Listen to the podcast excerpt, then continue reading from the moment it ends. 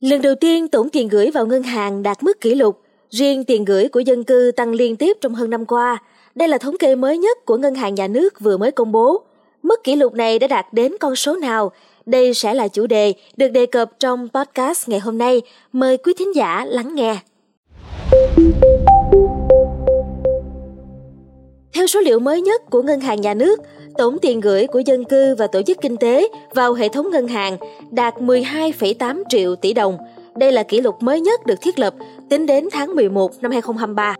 Cụ thể, tiền của dân cư đạt 6,471 triệu tỷ đồng, còn tiền của tổ chức kinh tế đạt 6,834 triệu tỷ đồng. Bất chấp lãi suất tiền gửi liên tiếp giảm từ tháng 3 năm 2023 đến nay, tổng lượng tiền gửi vào ngân hàng vẫn tăng – trên thị trường, các ngân hàng đều công bố năm 2023 lượng tiền gửi tăng mạnh so với năm 2022. Theo báo cáo tài chính vừa được các ngân hàng công bố trong tuần này, Vietinbank tính đến 31 tháng 12 năm 2023, tiền và vàng gửi của khách hàng là hơn 1,4 triệu tỷ đồng, tăng 13% so với cuối năm 2022.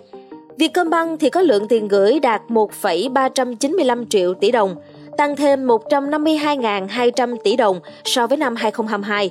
Còn trong báo cáo tài chính quý 4 mà VP Bank vừa công bố, tổng số tiền gửi của khách hàng vào ngân hàng này năm 2023 đạt hơn 442.368 tỷ đồng, tăng thêm 139.200 tỷ đồng so với năm 2022. Điều đáng nói là trong 20 năm trở lại đây, mặt bằng lãi suất được ngân hàng nhà nước đánh giá thấp nhất. Đối với lãi suất huy động, các ngân hàng liên tiếp giảm kể từ tháng 3 năm 2023 đến nay. Mức niêm yết hiện tại có thể cho là đã chạm đáy. Như tại Vietcombank, mức lãi suất tiền gửi cao nhất là 4,7% một năm, áp dụng kỳ hạn 12 tháng, còn kỳ hạn 1 tháng chỉ là 1,7% một năm, mức 3% một năm cho kỳ hạn 6 tháng và 9 tháng.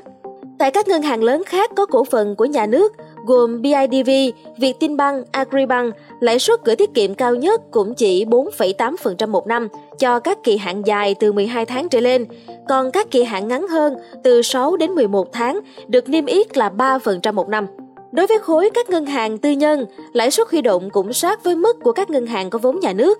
Như tại VPBank, kỳ hạn 12 tháng được trả lãi là 5% một năm. Còn tại MB Bank, kỳ hạn 6 đến 11 tháng có lãi suất là từ 3,9 đến 4,2% một năm. Quý thính giả nghĩ sao về vấn đề này? Hãy cho podcast Báo Tuổi Trẻ biết dưới phần bình luận nhé. Cảm ơn quý thính giả đã lắng nghe số podcast ngày hôm nay. Xin chào tạm biệt và hẹn gặp lại.